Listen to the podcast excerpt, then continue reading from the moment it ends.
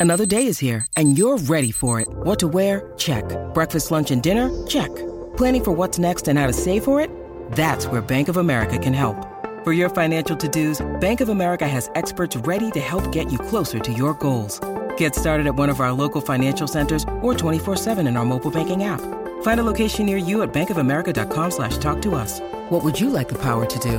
Mobile banking requires downloading the app and is only available for select devices. Message and data rates may apply. Bank of America and a member FDIC. Deck maintenance isn't fun. Move the furniture and barbecue, sand and prep, paint, seal, or get a low maintenance Trex deck.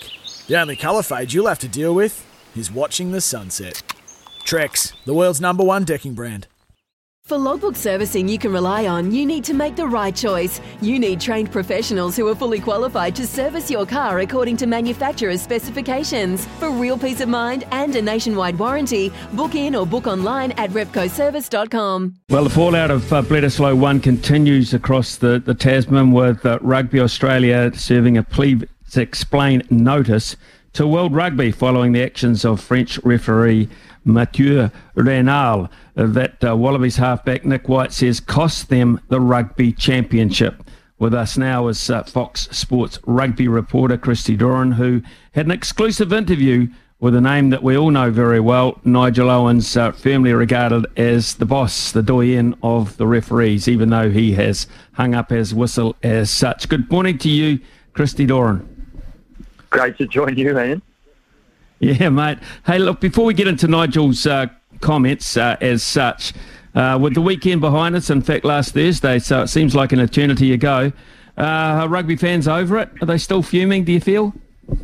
Oh, you can you can tell that this weekend's game at Eden Park, yes, the Bledisloe Cup is gone for another year, but I feel like there's just going to be a little bit at stake uh, when when the two teams clash. Look, absolutely the fallout's still going on, and, and right throughout the newspapers here, and there's only a handful of them. But look, people are livid, and you can see that on social media with all the response. And, and you've got a lot of non-traditional rugby fans that are even talking about it. It's a huge incident, always a spicy kind of clash between these two Trans-Tasman neighbours, but uh, a lot at stake this weekend.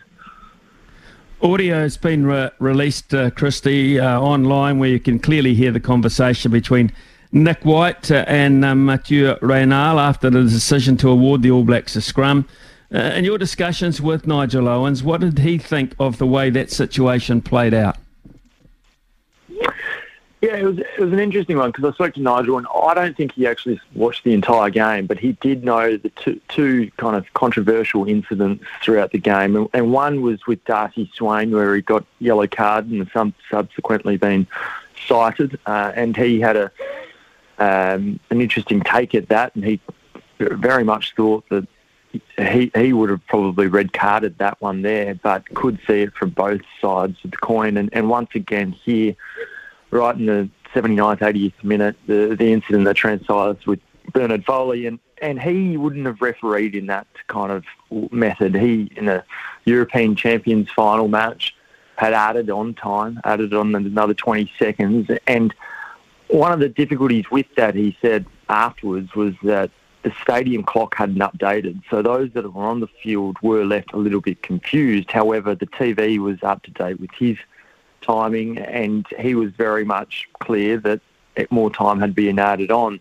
That's what he would have done. I don't think that Nigel Owens, the way that he refereed a game, he, you could hear him more than anyone, probably more than Aaron Smith, I'd imagine, or a TJ Perenara. but he would have been very clear with his communication and said, use it or I'll blow a, you know, a scrum feed to New Zealand. That that didn't happen on, on Thursday night, did it? It was very much a use it with no consequence. And maybe that doesn't need to be pointed out, but for something that has never been done before, I, I think he should. So, look, Nigel said it was strong refereeing, which contrasts Tim Horan, who had said that it was a disgraceful call and that he had um, in the heat of the moment, had come up with the wrong decision.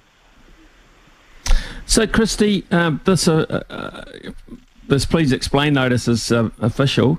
What do you think Rugby Australia hope to, to get out of this?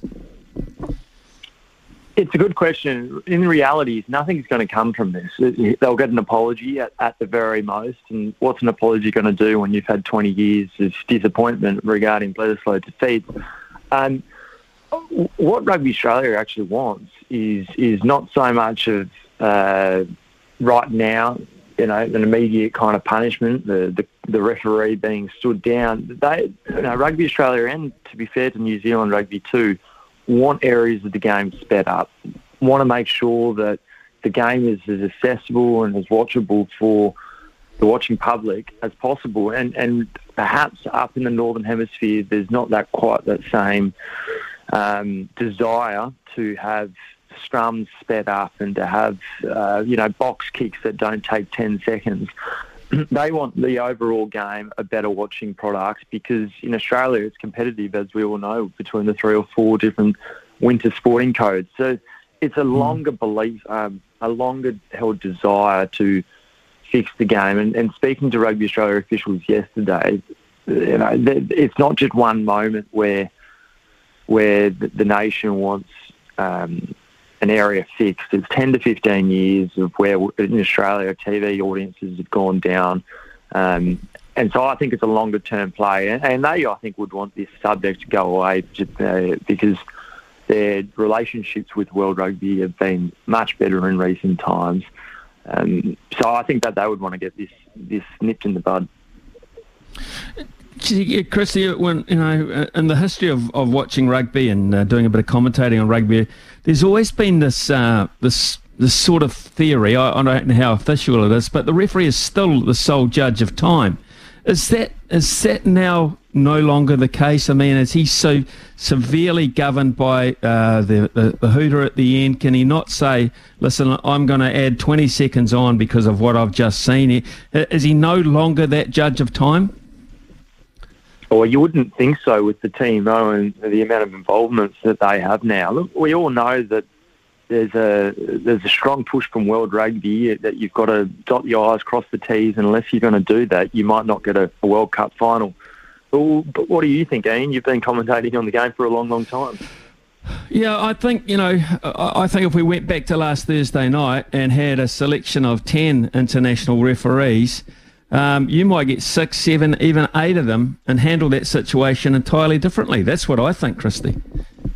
Yeah, yeah, and, and absolutely spot on. And that's what everyone just wants is consistency. And unfortunately, I think because rugby is so littered and grey that players play on the edge, and Richie McCaw was the master of that for 15 years, that it's it's it's very difficult to have a black and white ruling about a lot of things. I just think that when it comes down to that particular decision, that is not a on-field related decision where you where you're making a judgment at a breakdown or a or a forward pass or is is the ball grounded or not. That one to me I think should be a pretty black and white thing where you can spell it out clearly.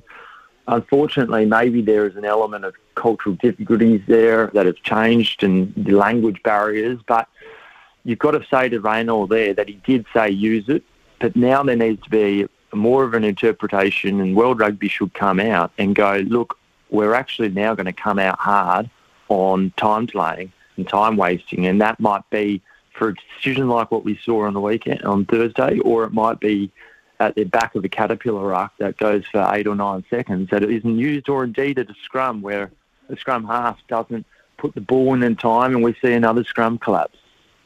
Mm. Okay. Um, the other thing about uh, the article you wrote, Nigel Owens was was very um, interesting on his comments about the the TMO and the fact he's becoming way too dominant in the game. Yeah, indeed, and he.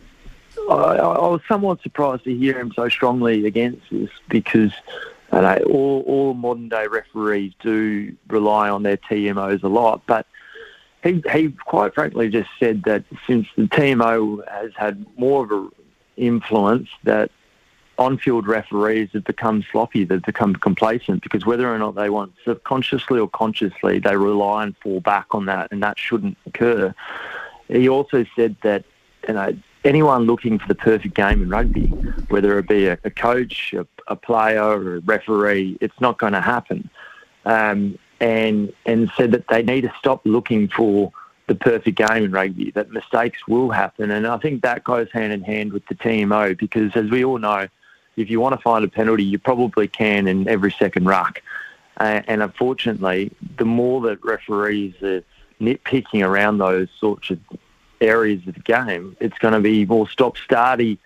He referred a, um, a decision where over the last 15 years, you've gone from 16, 17 penalties a game up to 26 on average now in a test match. Do we want the referee to be continually um, blowing his whistle and, stopping play? I don't think so, and I don't know a single coach or player that wants that to occur. So uh, he was pretty strong on that and, and said, look, World Rugby, you've got to do something about this because it's not becoming enjoyable for the for the watching public. How do you feel now um, on the back of the hurt that they feel both as a rugby um, audience, but also in particular, uh, let's look at the Wallaby squad itself. How do you think they're going to rebound for that from that particular finish this weekend at Eden Park? Yeah, it's a good question. And consistency has been something that the Wallabies have had nothing of for a long, long time. Um, we saw last year the Wallabies win five games together after losing three straight in the Bledisloe. That was the first time in, in six years since the 2015 World Cup where they'd been able to string five games together. So if they're going to have any chance of next year's World Cup, they've got to be able to deal with setbacks, and, and that's something that New Zealand have always been good at. I, I think this game is more crucial than the one that's just transpired because it will show the mental fortitude of these guys. Um, there's a lot of talent in this Australian squad, and, and that match there was taking place without Quade Cooper, without Simon Kerevi, without Michael Hooper, um, Taniela Tupou. So to have pushed New Zealand as far as they did, they've, uh, that was an admirable performance, but they've got to back it up. And oh, look, it's been 1986 the last time that Australia won at Eden Park. It's a long, long time. I don't think anyone's expecting them to go out to win, but at the very least, you need to see a match where it goes down to the wire. And we saw on the weekend, Bernard Foley had a great return. It's another opportunity for him. I would suggest he'd be wearing the number 10 jersey again for him to go out to, to dominate that position. And, and if he can do that, then wow, Dave Rennie's going to have some serious selection headaches in the, in the next year to come. But it's a huge, huge game, and I think it's a big game for New Zealand too because let's be honest, they were pretty poor either side of the half time. They've blown three tries um, there. Um, the leadership perhaps didn't quite shine through until that last minute where you see Sam Whitelock, where you see Dane Coles, where you see those guys wanting the ball and wanting to be able to score in that sort of situation. So that's a tick for New Zealand at the end, but there's a lot of crosses right throughout that. And I think you saw the tensions of it all with Ian Foster at the end in terms of his disingenuous comments regarding the whole event. Um, that there's a lot of tension still, obviously, on the other side of the ditch, your side of the ditch. Christy, uh, pleasure catching up with you and for your thoughts um, and analysis on uh, what unfolded last week uh, we look forward to a, a, really cool and even encounter this week at Eden Park as well. Uh, really appreciate your time this morning. Thank you. Great to join us, Smithy. Cheers. When making the double chicken deluxe at Macca's, we wanted to improve on the perfect combo of tender Aussie chicken with cheese, tomato, and aioli. So, we doubled it. Chicken and Macca's together and loving it. Ba-da-ba-ba-ba. Available after 10.30am for a limited time only.